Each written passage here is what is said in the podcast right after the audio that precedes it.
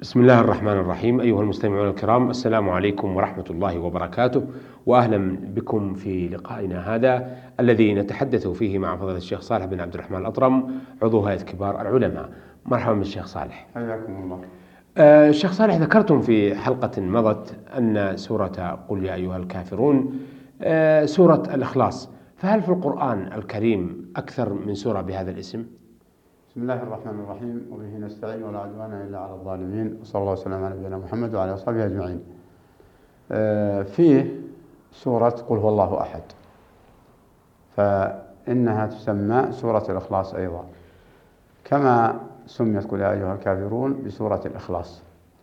فهما سورة الإخلاص التي جاء استحباب قراءتهما في ركعتي الفجر أي الراتبة وفي وكذا آه، في الوتر وكذا الركعتين بعد المغرب.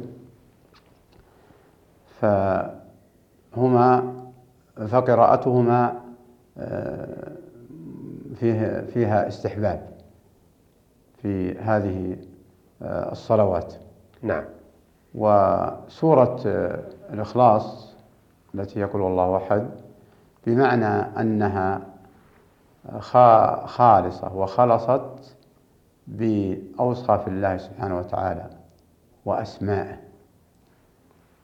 فهي خالصة في ذكر أسمائه وصفاته. كما أن قل يا أيها الكافرون خالصة في بيان عبادته وحكمها وأنه لا يجوز صرفها لغيره. نعم. فلهذا يقال أو جاء في الحديث أن سورة قل الله أحد تعدل ثلث القرآن. فسر هذا بأن القرآن توحيد و وأحكام وأخبار فهي خالصة في التوحيد. فسميت ثلث القرآن. قال تعالى بسم الله الرحمن الرحيم. قل هو الله أحد. الله الصمد. لم يلد ولم يولد ولم يكن له كفوا أحد.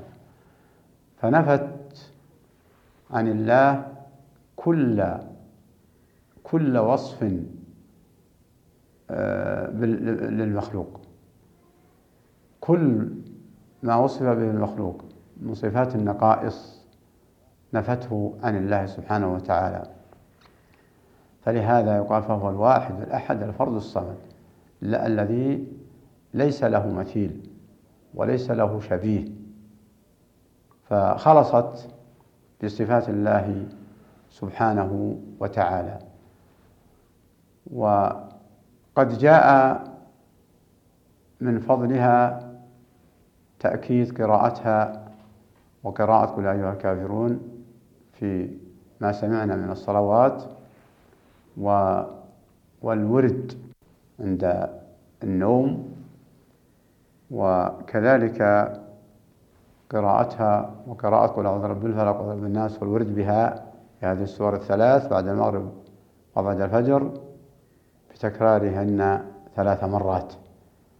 فدل على سعة فضل الله سبحانه وتعالى على هذه الأمة أن جمع الفضل العظيم في هذه السور القصيرة التي لا آه، تعطي الإنسان كثرة عناء ولا سيما قل والله أحد. وبهذه المناسبة أوصي إخوتي المسلمين أن يوري أن يكثروا الورد بهذه السور وآية الكرسي الصباح والمساء. عقيدة وثقة بالله وبما جاء به رسوله صلى الله عليه وسلم. ف واعتقاد أنه إذا عمل ذلك متابعة لرسول الله صلى الله عليه وسلم وامتثالا لأمره ورغبة في سنته فإنه سيجد أثر ذلك. إما عاجلا أو آجلا.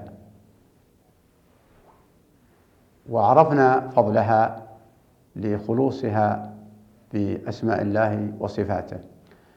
ولربما يحدث تساؤل عن سبب تنويه بالورد في هذه السور وأن يشترط اعتقاد الجازم بأنه متابع لرسول الله وأنه واثق بأن الله لا يخلف وعده على لسان نبيه لماذا أكدت هذا؟ لأن هناك من عامة المسلمين من يرى أن الشفاء أن الشفاء حال ما ينتهي من الورد سيبادره وأنه يريد أن يكون الشفاء يدا بيد. وهذا في الحقيقة في الحقيقة أنها آه أنه هذا مسلك ردي فالمسلم يعمل بالعمل بنية خالصة بأنه متابع ومتحرر للصواب. وأما النتائج فاتركها إلى الله يا أخي المسلم. وثق. بأن الله لا يخلف وعده. لا يخلف وعده. سواء بادرتك النتيجة أو أن الله أجلها أو أن الله دفع عنك أمورا لا تعلم عنها أو أن الله أخر ثواب متابعتك وعملك الشرعي إلى إلى يوم لا ينفع فيه مال ولا بنون إلى يوم القيامة. في وقت أحوج ما تكون إليه. نعم. أحوج ما تكون إليه. و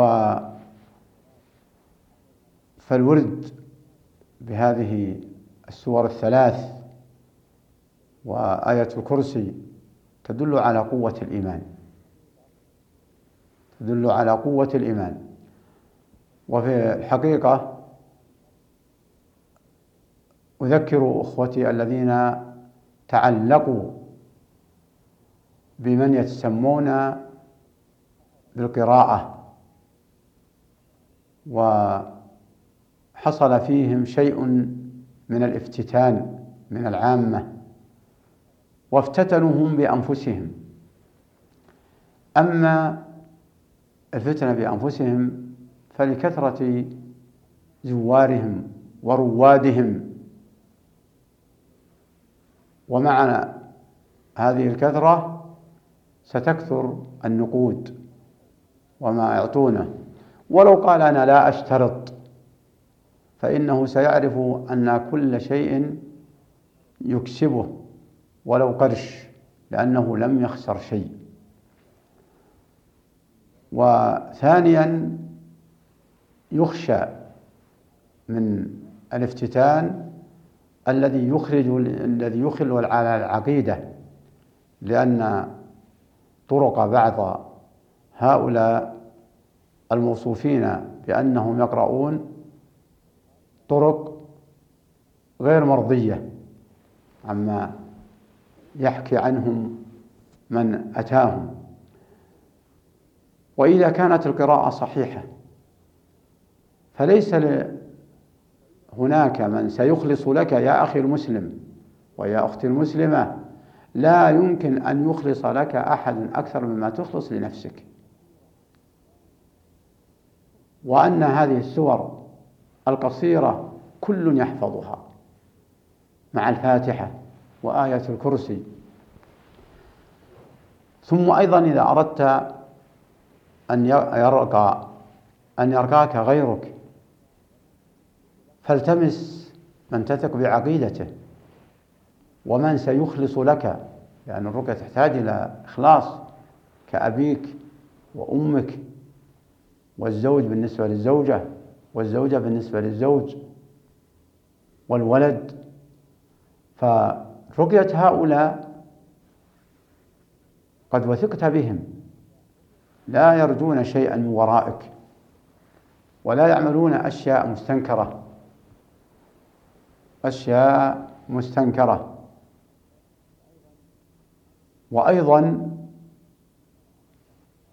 وأيضا هذا الاندفاع لمن نصبوا أنفسهم قراء وهو في الحقيقة لا يبعد من الشعوذة. فيه أكبر خطر على عقيدة روادهم. وإذا مرضت عقيدتك يا أخي المسلم فما حاجتك في جسمك؟ ولو صحى. إذا مرضت عقيدتك فما حاجتك في جسمك ولو صحى؟ مع أنهم لا يذكرون لا يذكرون شفاء واضحا.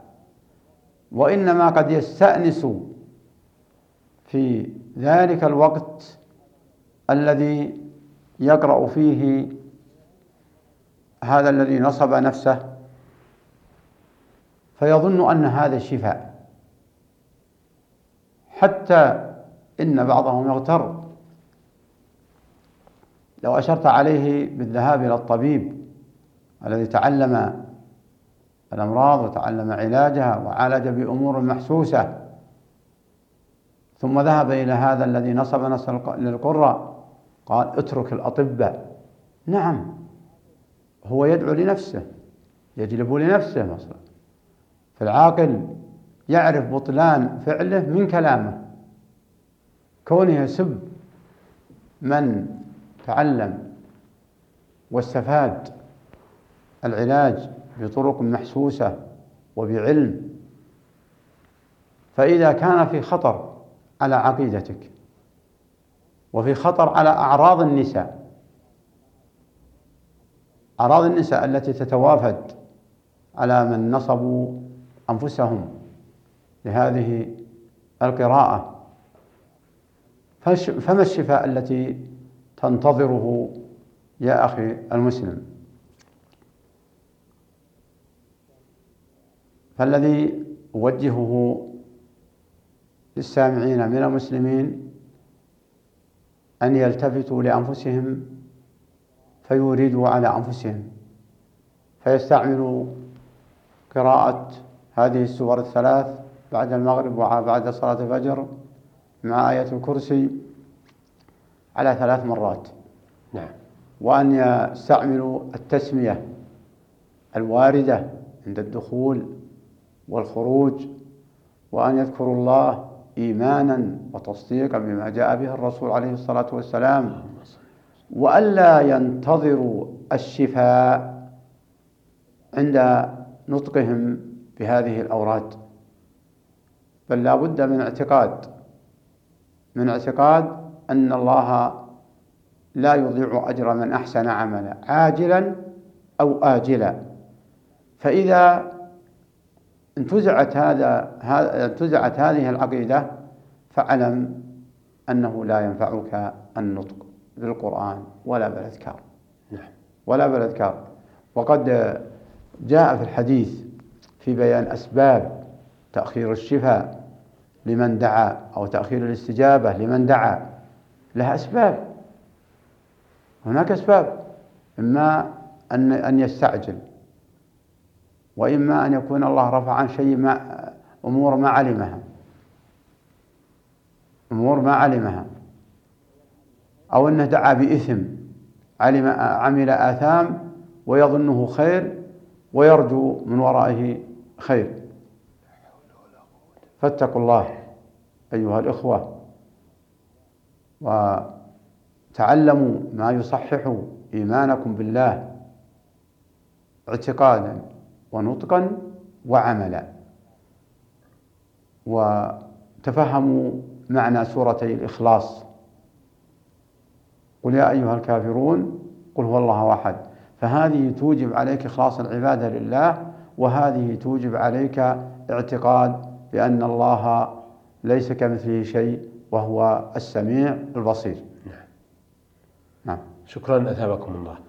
بهذا نأتي أيها الأخوة إلى نهاية لقائنا هذا الذي تحدثنا فيه مع فضيلة الشيخ صالح بن عبد الرحمن الأطرم عضو هيئة كبار العلماء. شكرا لفضيلته وشكرا لكم أيها الأخوة وإلى أن نلتقي بحضراتكم نستودعكم الله والسلام عليكم ورحمة الله وبركاته.